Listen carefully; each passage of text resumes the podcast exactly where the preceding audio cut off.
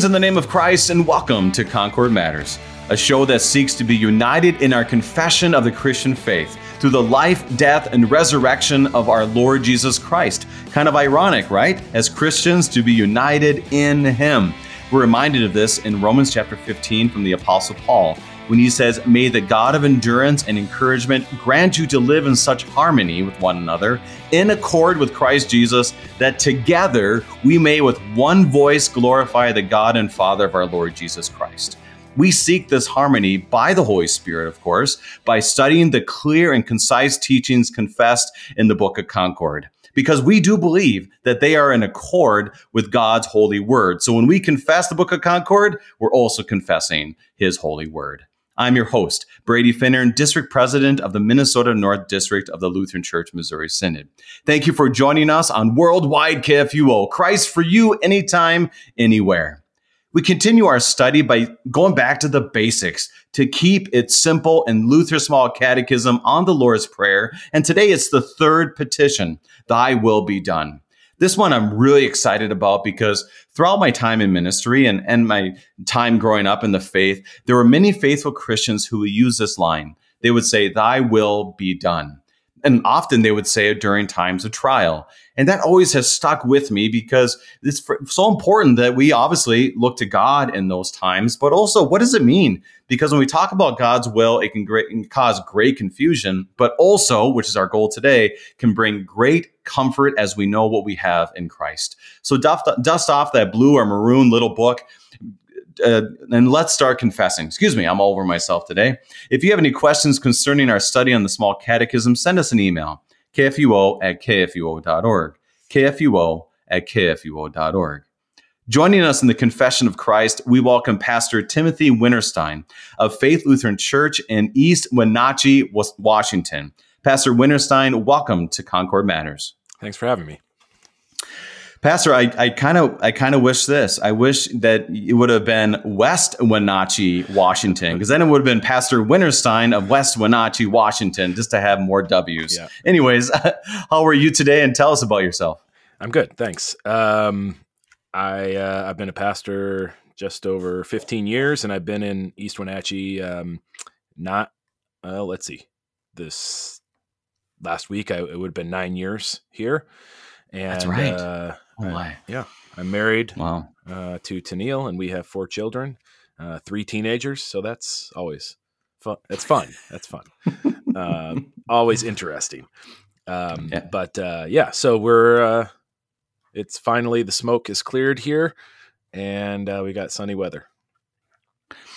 I'm into that. Yeah. yeah. And and as we as we look at this, it's it's something where Pastor Winterstein and I we started in Minnesota North, uh, not together. You were here before me, but we both started as circuit visitors together, which would have been over ten years ago if you're doing the math right. Um, so it's it's just been a, a, real joy to to see you uh, doing what you do, but also there's something that you've been up to. Is it Saints and Cinema? Something to, I don't want to say a side hustle, but something you've no, been doing no to engage. There's no, there's no hustling at all. Can you tell us a little bit about that? Because I think that's fascinating. Sure. Uh, my brother and I, um, we both he he you know probably twice as long at least. Uh, we've been um, programmers for the Newport Beach Film Festival.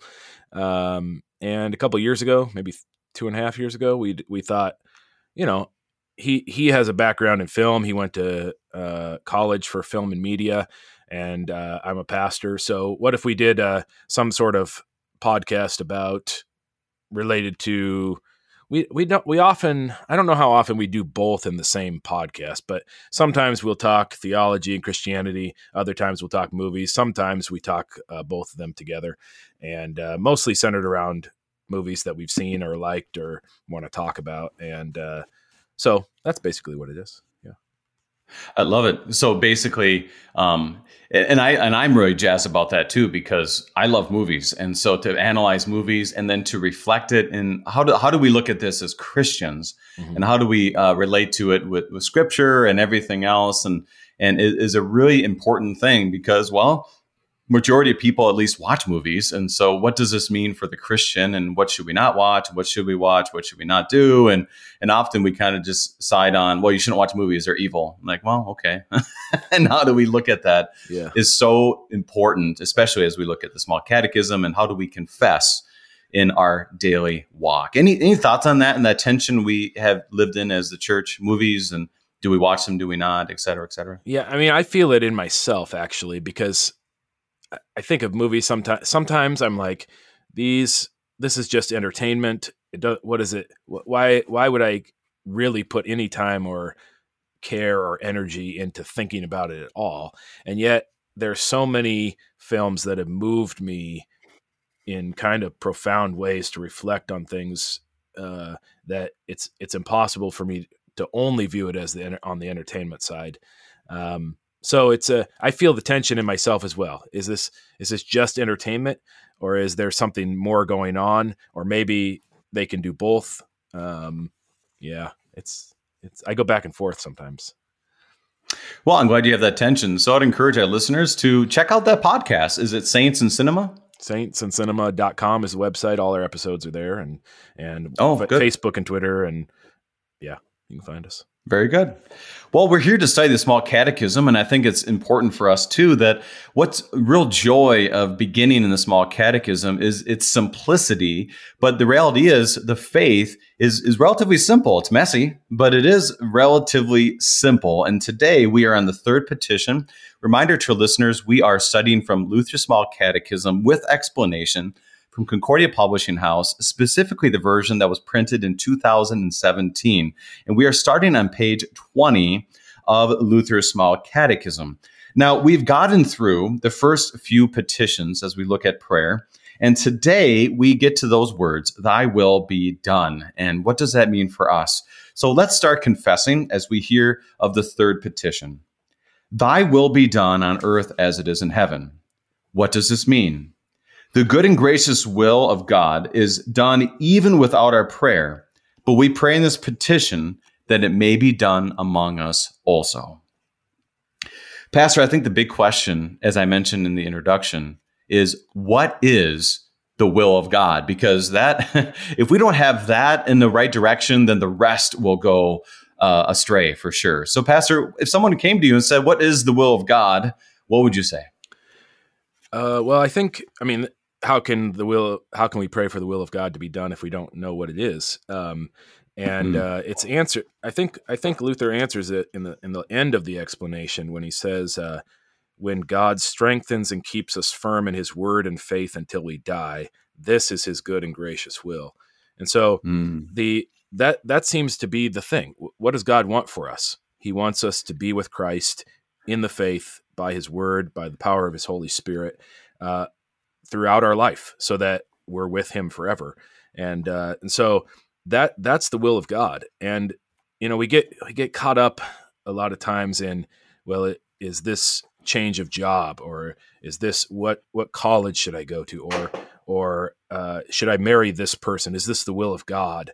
Um, and unless there's something sinful, uh, unless you're burying your talent, let's say, like Jesus says in a different parable, mm, then mm-hmm. then you're you as long as those things are are kind of open, you you could have two jobs and both of them you could be carrying out your vocation and you're still within the will of God because you're still in the faith uh, by His word. I think sometimes we, uh, you know, you, you mentioned something earlier about about uh, the uncertainty of what is God's will and and kind of mm. trying to figure that out and is this God's will or is that God's will? But the the point of God's word is that we would have certainty in Christ.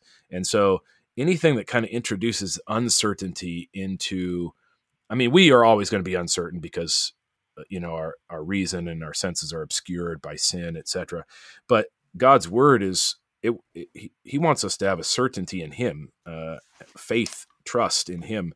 And so he keeps it strengthens and keeps us firm in his word and faith until we die. That's god's will. And other there's a lot of there's a lot of room within that in terms of our lives um so. It's pretty fascinating to me because what you just said is is sums up is summed up, I believe, in First Timothy chapter two, when it says that he desires all men, all men, people, to be saved and come to the knowledge of the truth, and that often we think of that as an evangelistic, you know, uh, reality. Okay, all right, he wants all to be saved, so we got to get out there and go. Now, I'm not saying don't go out there and evangelize. I'm not saying that. But let's just bring that back to ourselves, which is why I love he brought us back once again to the small catechism, which is on how is God's will done. It doesn't just tell us how his will is done, but it tells us what it is that he keeps us in his word and faith until we die, which right there, it fills me full of comfort because it, it, it takes the onus off me um, obviously, we have to uh, be in His Word, but it says when He strengthens and keeps us firm in His Word and faith until we die, and that is a part of God's will that He's doing the work, you know, bringing us into the faith. We went through this in the second article of the Creed that it always begins with Him. Pastor, any thoughts on that, especially in our world today, and as we often think about what what is God's will, and then I have to find it, as opposed to God's will is what something that He has done and continues to do. Yeah, I mean, I mean that's the in the in the large catechism I was reading a little bit, and and uh, Luther makes the point that um, this is kind of a summing up of the the first two petitions that God's name be holy among us, and that His kingdom come among us uh, and remain among us, and that the devil is trying to stop that from happening. Um, he he doesn't want God's name to be holy, which means he wants um, false teaching and he wants uh, unholy lives, and he doesn't want God's kingdom to come because that means people believing Christ and His Word. So the devil is constantly trying to oppose that and disrupt that and take us away from that. And so uh, Luther seems to view the third petition as um, the way that God works against the devil. So, I mean, the Lord's Prayer is really a, a we don't talk about spiritual warfare. I don't. It doesn't often get mentioned in this context, but every every word of the Lord's Prayer is prayed against the devil, um, and the devil uses the world and our flesh to try and uh, uh, disrupt God's holy name and His kingdom coming. And that's why I think you know when god's will is done when he breaks and hinders every evil plan and purpose of the devil the world and our sinful nature because they do not want us to hallow god's name or let his kingdom come um, and and the, what happens in heaven with the angels uh, and god's uh, where god's name is is perfectly holy uh, among uh, those who are with him and his kingdom is perfectly present because he's there fully um, there's no sin to interfere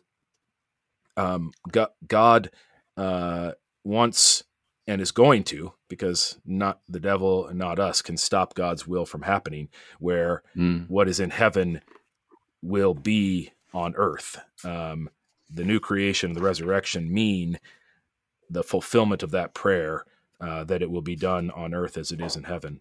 Um, the devil wants to stop that. And so God is the one who is constantly acting against that, because if not, we would not be able to stand. And that's kind of the point about the certainty I think that you're raising is that mm-hmm. is that we would if we were left to ourselves, there's no way we could stand against the devil and the world and our own sinful flesh. But God intervenes uh, by means of Christ and does His will, and that's why uh, in Matthew's gospel, uh, in the prayer that Jesus gives to his disciples in Luke, it's not it's not there.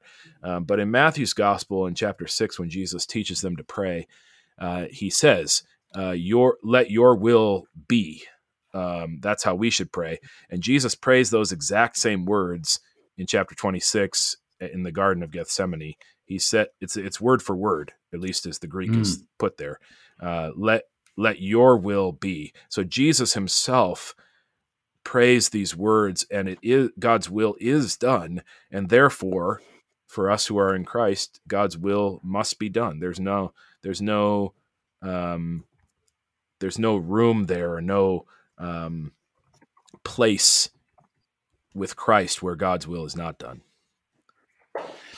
And this brings me to that is, first of all, thank you for that insight in the Gospel of Matthew that this is exactly what Jesus prays, um, which is a great reminder for all of us. It's not only a prayer that he get, hands over, but a prayer that he prays himself. You know, he literally lifts us up to his level and gives us his prayer. And it, it says so well that that that the, so that what does this mean? The good and gracious will of God is done even without our prayer. We do have a tendency to act as if if I don't do this, this, and this, and this, then God will not be able to fulfill his will. Hmm. We, we, we, we act this way, we, we live this way. But also, right there, the prayer is, but may it be done among us also. Mm-hmm. It's a, it's kind of a, he does this throughout the rest of these petitions, almost, almost all, not all of them, but many of them. It's kind of this weird language of, um, well, obviously we can't do anything about God's will, um, but yet we pray that's done among us also. What is Luther emphasizing in those words? I think I think one, it's the again, it's certainty um, that uh, there is nothing in heaven or earth or under the earth that can stop God's will from being done. We we don't, not our sin, not the devil. Uh, this is not an this is not a an equal contest in terms of, you know, equal um, uh, combatants. This is God's going to have His will mm. done, uh, and even our sin takes its place in that because God takes that and wraps it up in Christ. And I mean, the the entire story of the Old Testament is the story of God uh, not being thwarted by sinners. Um, you, you you have people throughout the entire Old Testament who, I mean, Abraham. Uh, how many times does he try to make it happen, make the promise happen his own way, or Sarah, or um, I mean, the whole book of Judges is everybody doing whatever they want because there's no king mm. in Israel. Um, and yet you can't stop, none of that stops God from carrying out his will of bringing it, his will to fruition in Jesus Christ. Um, and so it's a, it's an emphasis on that part of it that, that n- nothing can stop God from carrying out his gracious will for his creation. At the same time, sinners by their own wills sometimes exclude themselves from God's will. And so the the prayer is a prayer. Uh, sorry about my phone. Um, a prayer against our own sinful flesh and the devil um, and uh, the world, uh, battling against that, so that so that sorry, I think that's the last time, so that uh, we would um, uh, we would not be caught up in our own will, but we would be caught up in God's will. So there's a there's a twofold thing there. One is kind of a universal thing that God is going to do this whether we pray for it or not. Um, and uh, that sounds sort of negative, but I think it's a it's a positive sense of of that means that that God's gracious will is going to be done for His creation, and at the same time, there's a prayer that we would be within that, that it would come to us, that it would be done for us and to us. So just like I think it's in the similar way that the when we confess the creed, uh, we're not confessing these general facts or truths about what God has done. We're confessing that this is for me, that I I believe this, that this is that this is a work that God has done, not just in general, which of course He has, but also individually for me. I believe this because it's Jesus is now my Lord. Uh, Jesus has suffered and died for me. He's purchased me. He's he's redeemed me. Uh, the Holy Spirit has given me faith. It's always always the language of of not only the whole story, but of my story or of bringing me into God's story. And uh, so I think that the the Lord's prayer works in a similar way, where we are praying this in Christ for ourselves, um, and recognizing that God's will cannot be uh, thwarted by sinners. Thank thank God. right, and it brings us back to who we are in relation to God, but then also gives us that great comfort of not only are we totally submitting to him we are dependent upon him for all things and especially our salvation and forgiveness but that he in his gracious will has decided to bring this these goods from heaven, we would argue, to us. That he has not kept them for himself and say, by the way, I got some good stuff hiding in the back room. Um, I actually want this will to be done among you, which is salvation, which I can't help but connect us to worship and His Word and the sacraments. As I hear this, because when it says "may be done among us," also one of the comforts and uh, assurances is, well, God's will is done when I go and receive the Lord's Supper. God's will is done when I hear the Word of God, when I'm forgiven of my sins my will is done in, in, in those in that setting. If we ever wonder, I wonder what God's will is. Well, for Pete's sake, you're sitting in church. It's happening right there. And he, to me, that, that that's just, I, I, like your, I love your insight because it just pointed me right back to that assurance. Any other thoughts you have on that? Well, I think uh, in so in terms of our daily lives, um, I, should remember who who said this because I want to give credit where credit is due. I didn't I, I didn't come up with this, but um, that that that what many people think is in the morning when they get up, I wonder what God's will is for me today. I wonder what mm. I hmm. wonder what there is for me to do, what it, what's going to happen. Whereas from our perspective, when we get to the end of the day, we say that that's what God's will was. Um, who, who's the who is the person right in front of me that I have a responsibility to serve, which, whom God has given to me? I mean, my family, my congregation, uh, whoever it is, there's someone right in front of me. So in in that sense too, we don't really have to wonder about it. Who's there? Who needs what you have? Who, uh, whom has God given you uh, to serve today? That's that's God's will because because he's I mean he organizes it all so that in every place his people he serves people through other people and not even through not even only through his people but through unbelievers as well. God carries out his will of, of serving people of providing for them um, and uh, so it's a even in our daily lives what are we to do um, when we ask that? Well who's there Who, whom has god given you to serve and uh, there you have it you whatever your hand finds to do do it with joy and that's why yeah, it's hard to it's hard to put this together. But as as a father, as you're a father, and for our listeners who are parents, um, even those who are you know are ones that are serving um, children or others like parents, that you don't have to look too far each and every day to say, how can I serve my neighbor? Hmm. Right, right. how can I fulfill God's will? right there and my goodness that's that's enough um, and it's a joy and it, but it, it can be trying um, let alone our own kids, we should pray that their the will God's will may be done among them to follow the fourth commandment. You know, and for our for our wives and for our for our, you as husbands to to follow what the Lord has given us in His will. And so it's really gets down to bare bones almost every single day as far as how we see it and what the reality is.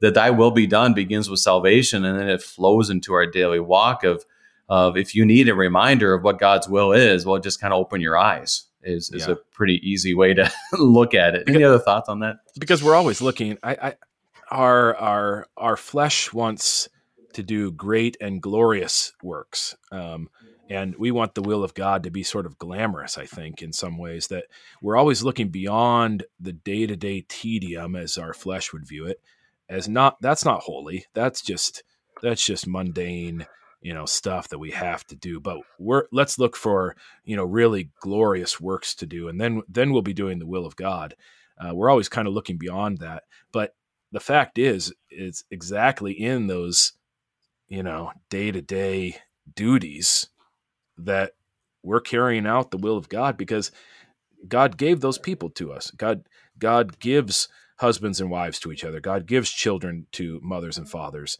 uh, god gives puts people in congregations. God puts people in particular communities, and so th- there that that's as glorious as it gets. Uh, God doesn't. Mm. He he. I mean, look at the things Jesus does. Most of the time, people it, it goes unnoticed, other than it's recorded for us in the scriptures.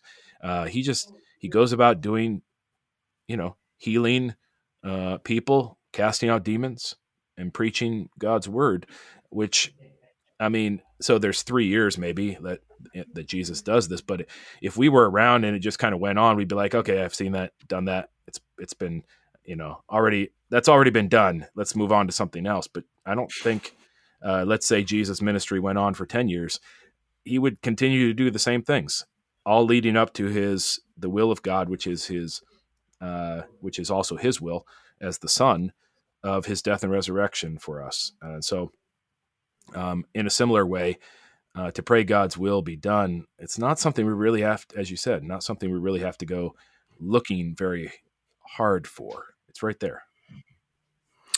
And this is where there's a certain amount of prayer that goes into this. And I want to talk about this on the this on the other side of our break is okay, thy will be done. And I think there's a way we can I know there's a way we can specifically pray that his will would be done among us also. And maybe this is something we need to pray in the morning and in the evening. Ironically, what does Luther give us? A morning and evening prayer. So I want to talk more about that on the other side of our break. Um, we are studying the third, third petition of the Lord's Prayer, and we'll be right back. Hello, friends. I'm Pastor Phil Booe, host of Thy Strong Word. Each weekday morning at 11 a.m., join me and a guest pastor as we explore God's Word, which strengthens our faith and guides our lives. You can listen over the air, online at kfuo.org, or through your favorite podcasting app. Just search for Thy Strong Word, only from KFUO. Christ for you, anytime, anywhere.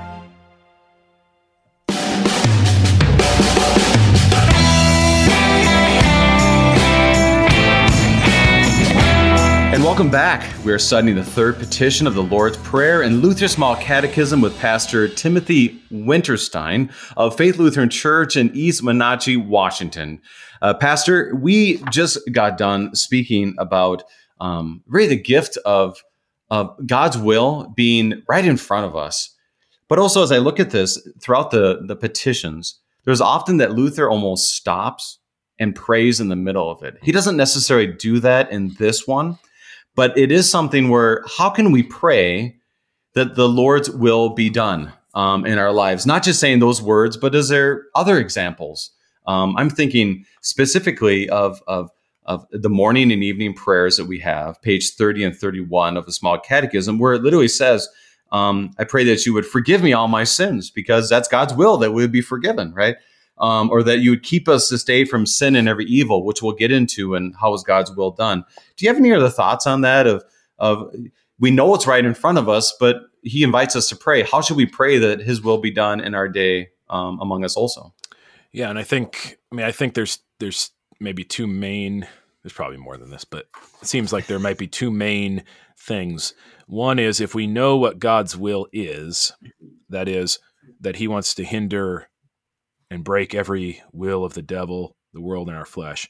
Um, I mean, what's the will of the devil? To tear us from Christ. I think that's uh, the devil doesn't like care about us. It's not like he's trying to get us or something. He he simply wants to to remove us from Christ and uh, from trusting Christ, from from uh, believing Christ.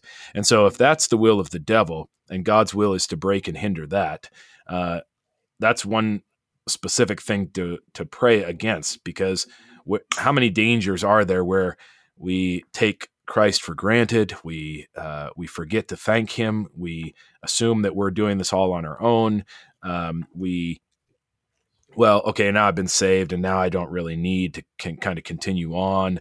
Um, things like that. How often do we pray? I mean, are we are we really sort of entrusting our whole lives, praying continually? Um, and so all of those things uh, to pray specifically for strength and for to guard us in those things so we're not drawn away from Christ. Uh, Luther speaks of this petition as kind of the the guardian, uh, the defender mm. of the other petitions. So when we pray this, we're praying that God would guard us um, from the will of the devil and the, our own sinful will, uh, our will corrupted by sin.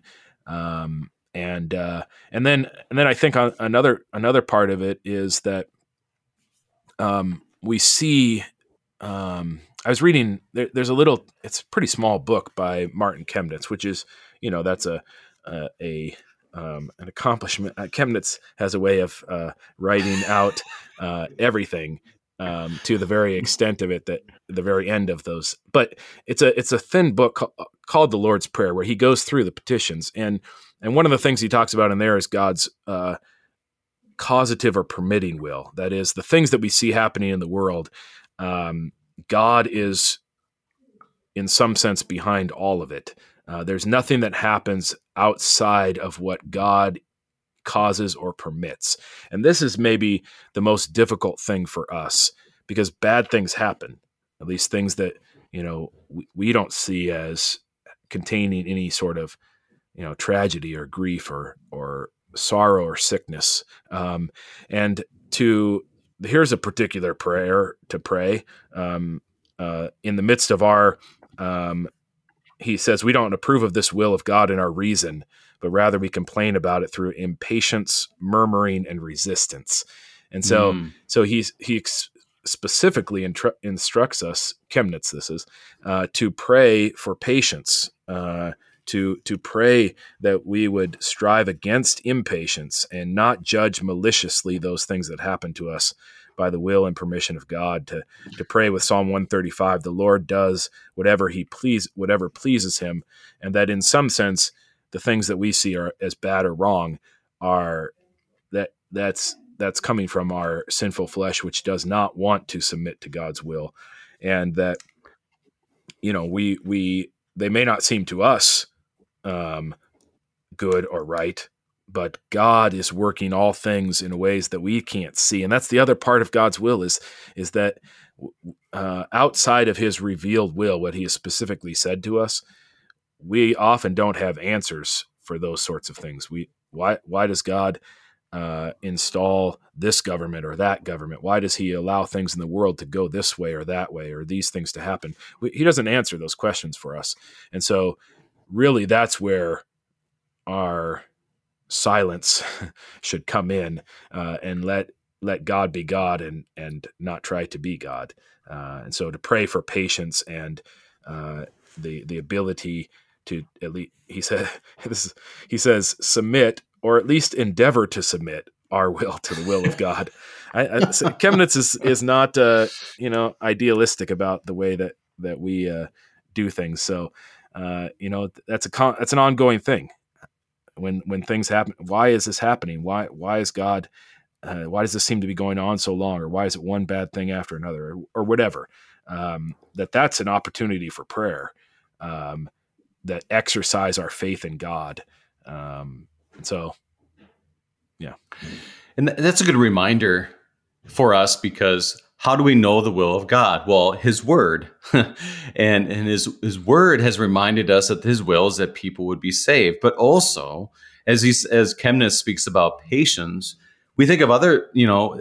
Uh, sometimes it feels like breadcrumbs where he reminds us of how we are to uh, to live. You have the Ten Commandments. I think lines up with Martin Chemnitz is the fruit of the Spirit: love, joy, peace, patience, kindness, goodness, faithfulness, gentleness, self control. That yes, this is a fruit that the Lord gives to us, but also something we can pray for mm-hmm. um, because it's a gift that He has said that He will give. So, Lord, may it be done among us also. Now, Pastor, I want to do this because we've been we've been kind of saying it without actually reading it so far, but we're we're we're we're already knee deep into it. So let's read the rest of the third petition, mm-hmm. especially as Pastor you said so well that there's a lot of things we just don't understand God's will, like why was this person elected? Why did this tragedy happen?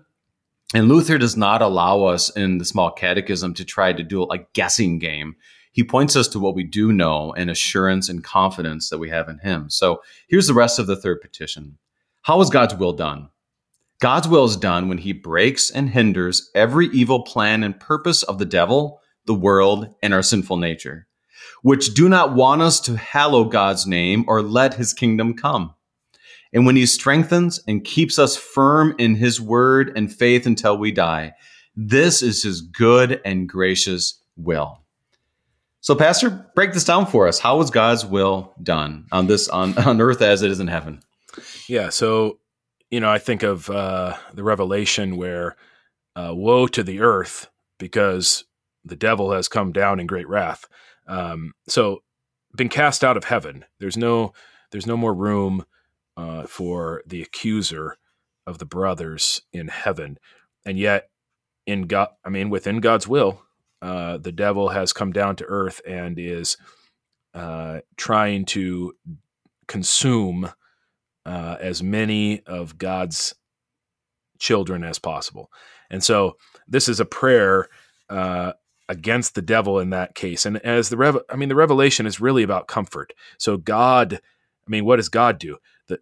That God opens up the earth to swallow this sort of symbolic great river that the devil is by which he's trying to uh, um, consume the church. God is the one who actually protects um, the church from the devil. But so we're what we're doing is is as with I think all Christian prayer, we're praying for God's promises to happen. Um, I think only only true the the true prayer is to prayed in faith. Faith can only uh, be exercised if there's a promise to which it's attached, uh, and so otherwise it's uncertain. And so every prayer that Christians pray uh, is attached to a promise of God. When we pray for healing, uh, that's attached to the promise of the resurrection in which there is full healing. When we pray for an end to warfare, bloodshed, or violence, or any of those sorts of things, we're praying for the last day when all of the swords will be turned into plowshares and, and all of the chariots will be burned with fire. There's there's not all of these prayers are attached to a promise. Uh, some of it, some of which we get hints now. I mean, the fact that our bodies heal on their own, that's a, hint of the resurrection. Um, the fact that uh, wars end, it's a hint of that last day. Uh, and yet they still go on. The devil is still active. The, the, the world in the sense of uh, unbelief uh, still around us. Our sinful nature is still within us, even though we have a, a final word about its end. Uh, so we still struggle. We still daily do the things we uh, we don't want to do, and don't do the things we want to do. And so the the prayer is is really it's warfare. It's warfare against the devil and against uh, against his will. Um, in the power of God, though, and and that's you know, it's not just us trying to come up with the right passages to speak against the devil. We already know that Jesus, Jesus himself, uh, has been led into temptation and has been delivered from evil. Uh, and and so in Christ, we're praying prayers that have the assurance of an answer, assurance of a of a fulfillment. And so there, that's where our confidence comes from. So we can pray boldly. Uh, if we don't know what the answer is, you can't really play, pray boldly unless you make up stuff, uh, which is a bad mm-hmm. idea when it comes to prayer. Um, you know, in terms of you know, I, I uh, give me give me success in my job and give me a new car and a new house. That's that's not uh, you. You can't pray that in the Christian sense boldly because there's no faith, there's no promise. Um, faith there is a is a made up thing in terms of uh, what I want when we're praying for God's will to be done, we don't need to wonder about it because we have it right here. This is what God wills, and and we have it in the scriptures. God desires all people to be saved. Um, God does not desire the death of a sinner. Um, God's will uh, is that the works of the devil be crushed, and that Jesus, by his crucifixion and resurrection and ascension, uh, be the head of the church and overcome and and and all things be uh, united in him. I mean the will of god is clear in terms of that and uh, uh, his revealed will so to speak. As we look at this i want to because i'm a very simple person pastor winterstein knows this about me is that i'm a very simple person and so as we're thinking about how we pray i'm, I'm just going to go back to the martin chemnitz um, to pray for patience. That that there are things that we're able to pray for, and I, I love how you said it, and I want you to say it again. That that we pray knowing the promise, like we pray connected to what He has promised. So we are able to pray, Lord, give me patience, knowing that He has promised that He will give it. Um, that okay, I can pray that He will grant that or pray for salvation because it has been won. Is there a, could you have other simple examples of a faithful prayer that is connected to the promise? And actually, can you repeat what you said because I didn't write it down fully? It, it, prayers uh, are connected to the promise, or how would you say that? Yeah, I think it, I think Christian prayers because Paul says everything that's not from from faith is sin. So I think I think Christian prayer uh, has to be something that's attached to a promise of God. Um, otherwise, where where is the faith? it, it seems to me it's a, a speculative thing or a an almost imaginary thing. It's what we it's what we come up with in our own minds that we would like to happen. But Christian prayer, because it's in faith, it has to be attached to a promise. And so I would say things like, uh, like my usual my usual examples are like for healing, which we pray for all the time. We pray in, in the prayer of the church. We pray at bedsides. We pray for our family, for our friends. We pray for healing. We should pray that with the utmost confidence and boldness. I, I don't even think sometimes this is the other thing with the will of God. Sometimes we weasel out of it by saying things like, please heal this person if it's your will I, I don't think that that's not actually correct because it is God's will that the person be healed. We know it. Jesus does it. Uh, he promises it in the resurrection that there will be healing. So when we pray, now, of course, we are praying for God's will to be done. So it's not like it's wrong to say that. But sometimes, at least in our minds, when we say, but thy will be done, we're almost taking back with one hand what we just prayed with the other. And, uh, and we shouldn't because it is God's will that that person be healed. Uh, and so when we pray for someone to be healed, pray boldly God, heal this person. Now, he may do it temporarily in this life, or he may not, but he will heal the bodies and souls of Christians completely. Um, when we pray for things to be made right in the world, for for peace, when we pray for peace, I mean, I think that's what you know where is the their peace on earth that was promised in, when Jesus appeared on the in the world? Well, it's in Him. Uh, that's where the peace is. And so when we pray for peace, uh, there's no need to hedge our bets with that. God, Jesus is the Prince of Peace. Uh, God is a God of peace. And so even though we don't always see uh, external peace in the world right now, we do see wars end, we do see violence end, we do see conflicts end, but then there's always another one. So, but when we pray for peace, we're praying that finally the the the peace of of eternity and the resurrection and the new creation that that will come, that there will no no longer be any threats. I mean, that's what that's what the uh, the people of Israel are promised uh, uh, when when they get to the land. What what is what is the promise there? It's that they will have no they will have peace all around, that they won't have any more enemies. Um, and that's what's that's what we're praying for. Uh, no more enemies, no more devil, uh, no more sin, uh, no more unbelief. Only the pure peace that uh, surpasses our understanding in Christ. And so, so when we pray for those things, uh, we shouldn't pray as if God may or may not do it. We know He's going to do it, we just don't know if for now the temporary answer to the prayer is going to be done. We do know he's going to do it eternally. And there's there's a uh, I heard a pastor once speak of it this way, and I wanted to hear your thoughts on it. Is that we can see the will of God happen in the world when uh, because we know that what God's doing, I guess you'd say behind the scenes. I don't know how to say it exactly. He breaks and hinders evil, every evil plan and purpose of the devil, the mm-hmm. world, and our sinful nature. That that we aren't able to necessarily see that, but we are able to see it in this way. That when somebody, like you mentioned before, confesses the creed, boom, God's will is done. When someone prays the Lord's prayer, boom, God's will. Worship, study of God's word, following God's word.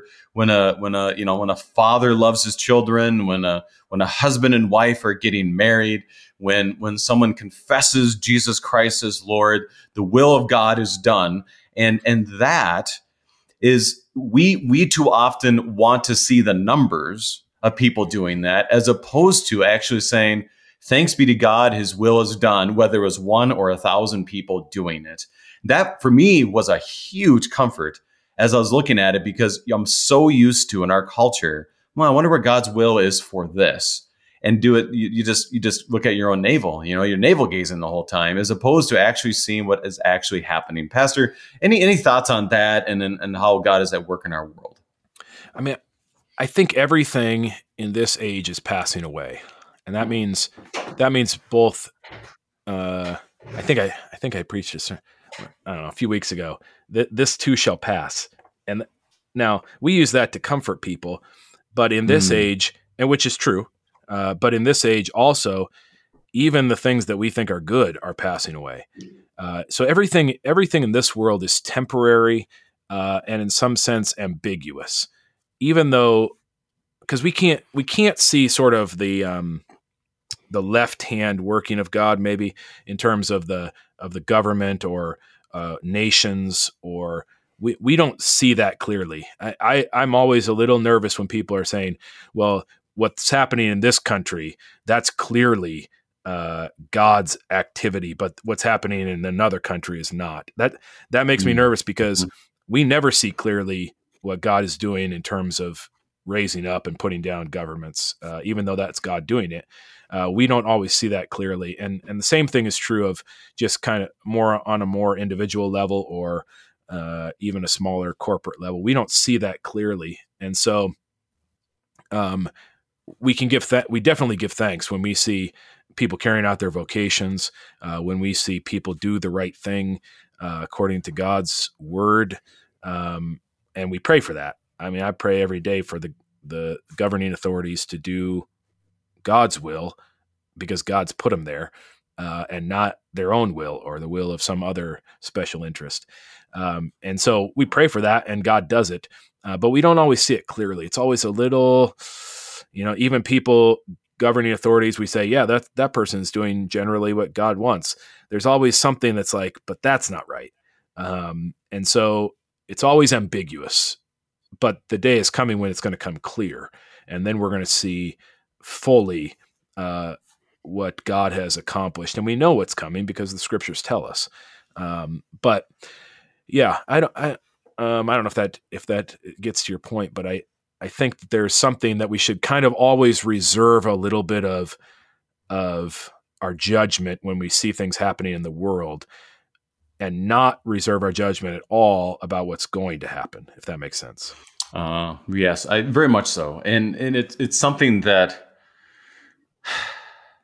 often we will see this as pastors when we receive a call. Okay. And so, so the question will naturally arise to us mm-hmm. what is God's will? Right. Is God's will for me to be at this church or that church? Yeah. Or Washington or Minnesota or overseas or whatever it might be. And although we we will pray will God's will be done among us also? What would be your encouragement as a pastor maybe receives a call, or the congregation, their pastor receives a call, or a, co- a congregation is calling a pastor in light of God's will and how we should speak and and uh, look to the Lord in those situations? Yeah, I think uh, I think we can do better in the Lutheran Church Missouri Synod on our theology of thinking about these things because um, I, I hear occasionally I hear talk about like how a pastor fits. Now, I don't think it's wrong to use our reason to have interviews, to do those kinds of things. I don't think that's inherently wrong. Um, but if we think that we can control God by saying, well, clearly this person would fit in this congregation or this person would not fit in this congregation, I think that could be dangerous because what if the pastor is called there, which we still we we we claim this is a divine call. This is God's God's calling, uh, and then we say, well, that didn't work out. Well, maybe maybe to our reason it didn't work out, but maybe that's exactly what God wanted, uh, either for the pastor or for the congregation. Probably both. Um, so I, I mean, I think that's one side of it. The other side is, of course, like pastors thinking about what's God's will or the congregation thinking about it. And uh, and I would say it's similar to trying to decide what university to go to, uh, or you know, at certain times, God prevents us by means like for example if you apply to a university and you don't get in i mean you can't just go there you can't say well it was god's will for me to go there so i'm going there anyway um, if you don't mm-hmm. if you don't get accepted, you can't go there. Um, if uh, you propose to someone and they say no, I mean, you can't like sort of, well, this is, and I wouldn't, in fact, say, well, this is God's will. You have to marry me or something like that. Um, so similarly, I think there are things that prevent, you know, sort of practical concerns. I don't think God's above that. uh, using those sorts of things to. Keep, I mean, Paul says this at certain times. The Holy Spirit prevented me from going there. I mean, and he's not very he's not very uh, clear on what that actually looks like. But I would suspect it's something like uh, they're they're just he didn't have he couldn't he he didn't have the the way or something happened kind of in a in a what we would tend to divide out into a non-spiritual way. Something kept him from doing it in a in a you know an actual physical way. And i i think that there god does that. There are ways that he, he we we can't do it because of the our families our first vocations. We can't do it because of this or that. I think god does that. Uh, other times maybe it's both maybe both of them are open maybe you got two jobs or two universities or two calls and they both you know there's nothing you know that says one way or the other particularly that that this is shouldn't do this or there's no nothing no obstacles or no and it's just like here's two choices. And and i would say in that case you just choose and trust that god is going to do his will there's here's where the comfort of that comes in god's going to do his will whichever one i choose because there's nothing sinful going on here there's no um you know i'm not uh uh doing something that is contrary to the word of God, for example. Um, and so I'll I'll choose, and God's going to do His will, and it'll be good. One of the examples that I've heard, and this is good for you, our listeners, to be able to break this down into practical level, and because this one's very important, because I think our culture and the church has not been really great at being able to say, okay, what is God's will? Because we get caught up in his unrevealed will. You know, like, we don't know. And then we try to guess and nobody really knows. And then everything goes goes down. And uh, for example, how do I know who I was supposed to marry?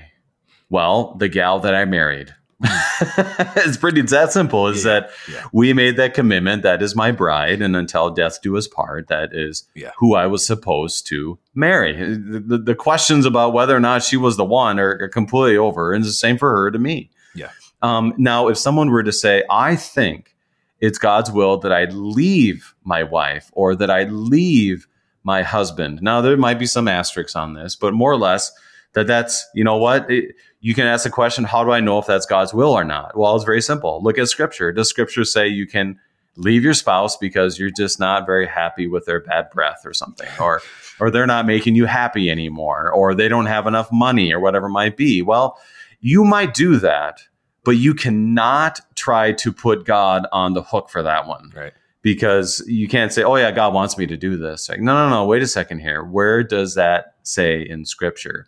Pastor, do you have other kind of just basic things? You said it so well with the call process, and because there's a lot of freedom there, because you can serve in Minnesota or Washington. Of course, I want to tell people now, as district president, that of course it's God's will for everyone to serve in Minnesota North because it's it's a place that you're supposed to serve, but that's not how we can do it. But other examples you have, we have about three minutes left in our time. Other ways you want to make this even more practical for our listeners?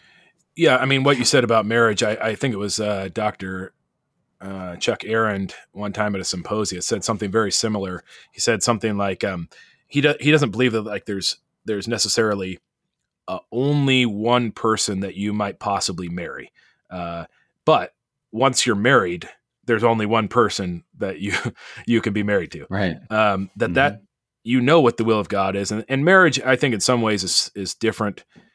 We we should be realistic about marriage. That that this is we're going to find out things and grow and so that's where the vows are so important because you have to you have to say no matter what i i'm making this this vow this uh um that that i'm i'm married to you.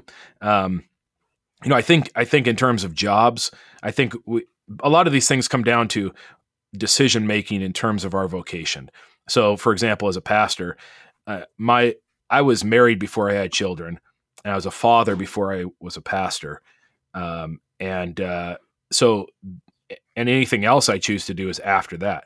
So we we kind of have these circles of vocation going out, and and the way that I think about it is what what is the thing if I have, am I, if I'm faced with a choice between different aspects of my vocation, what is the thing that only I can do? Uh, other people could be a pastor, you know, other other men could fill the vestments. That that's not that doesn't rely on me, but I'm the only husband my wife has, and I'm the only father that my children have. And so, when it comes to a division between those things, choices are based on kind of those things. Where where is the only what's the role that only I God has given me to fulfill? And so, mm. um, so I think that that's the way it works. You know, choosing a job, what is best for my vocation as, and if you're single, you have lots of room. I think. I mean, if you if you have, and Paul kind of points to that, you you have lots of room to serve your neighbor and love God within the midst of your vocation that you wouldn't have if you're married and have children. And that's a that's a gift too. Um, if you have a family, that's a gift, but you're going to have to make different choices based on your vocation. You know, don't don't go off and do something that's not going to you're not going to be able to fulfill that vocation to your family. Um, don't work 80 hours a week if you have a family. It's just those are things that that you have to choose based on your vocations. And uh, so I don't know. I, I, would maybe put it in those terms. Um, what what's the role I have to fulfill because this is where God has put me, and then after that, kind of go from there. Pastor, with a minute left in our time, how would you summarize this great petition and encourage our listeners in Christ? I would say rejoice in the will of God that He has brought His kingdom to you. Uh, that he is working actively, constantly to hinder the the devil and the world and our own sinful flesh, that in Christ he has fulfilled his will for you, and that you can trust that promise, and therefore you're free to do the works that God has laid out before you according to your skills and talents and vocation. Pastor Timothy Winterstein of Faith Lutheran Church in East Wenatchee, was uh, Washington, excuse me, clearly confessing the truth of God's will. Pastor Winterstein, thank you for your faithful teaching with us on Concord Matters. Thanks for having me. I'm your host, Pastor Brady Finnern. Thank you for joining us, and the Lord keep you safe in the palm of his hand.